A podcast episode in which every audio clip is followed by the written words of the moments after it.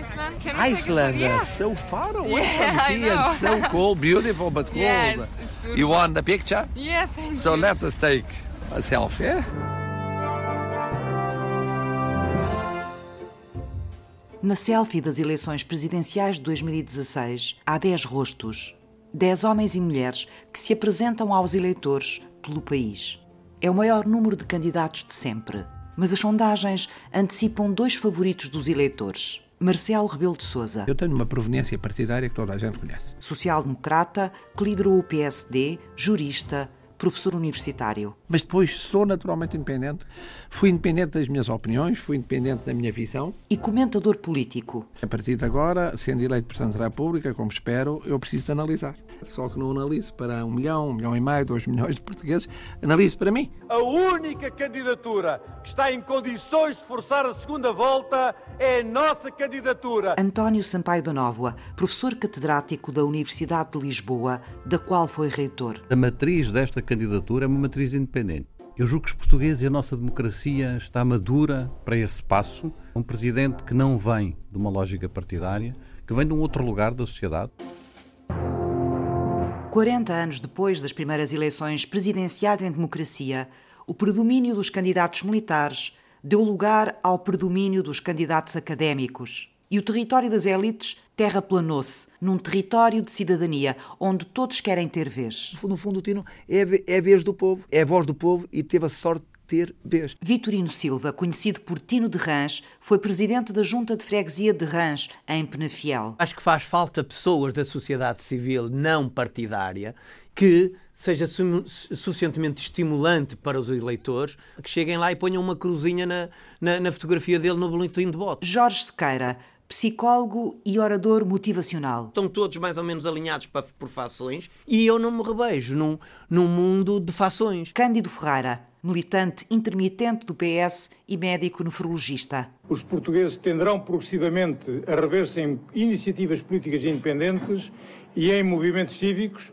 ou na abstenção, estando aberta uma enorme autoestrada para novas formações.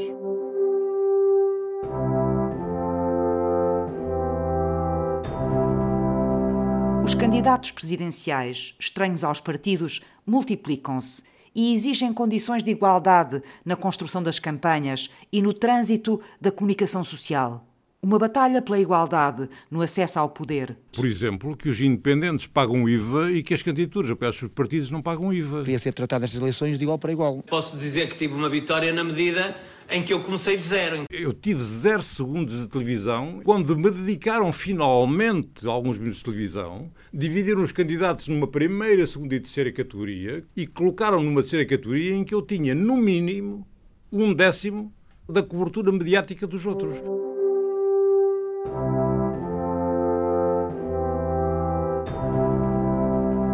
O crescendo de fobia ao sistema partidário leva candidatos mais conotados a enjeitarem o berço político, como Marcelo Rebelo de Sousa, que se apresenta em campanha sozinho, longe de figuras dos partidos que lhe deram a recomendação do voto, o P S D, o C D S e o P P M.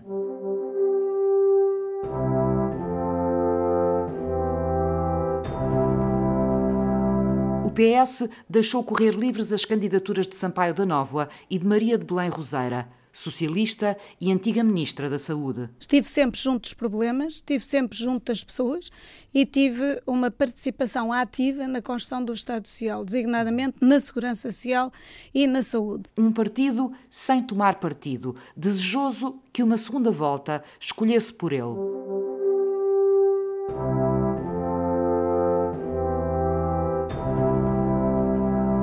Alheios à metamorfose social e política que as presidenciais exibiam, Bloco de Esquerda e comunistas apresentavam os candidatos a eleições no modelo clássico. Eu não sou daqueles que desde pequeninos se prepararam para a presidência da República. Edgar Silva era uma descoberta recente do P C P no Parlamento da Madeira, um ex-padre que partilhava com o partido as preocupações sociais. A única coisa para que me preparei foi para estar do lado dos mais pobres, com aqueles que são os mais explorados. Preparei-me para ser padre, para ser pobre, despreendido, despossuído e para uma atitude de serviço. A socióloga e eurodeputada Marisa Matias concorria pelo Bloco de Esquerda. Eu terei a confiança que as pessoas entendem que eu mereço ter e chegarei onde as pessoas entenderem que eu devo chegar. Às presidenciais de dois mil e dezasseis, compareceram ainda como candidatos o empresário Henrique Neto e Paulo Moraes, da Associação Transparência e Integridade.